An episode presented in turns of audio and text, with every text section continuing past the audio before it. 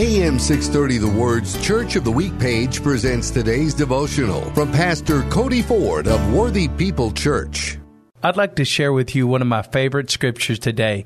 In Proverbs chapter 18, verse 21, it says, Death and life are in the power of the tongue, and those who love it will eat its fruit it's important that you and I look at what we're saying and how we speak to ourselves, how we speak to others, and be sure to, that we're speaking words of faith, words of belief, and not words of doubt.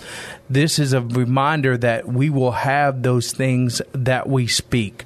I encourage you today to start speaking life over you and your family and watch God do what only He can do in your life.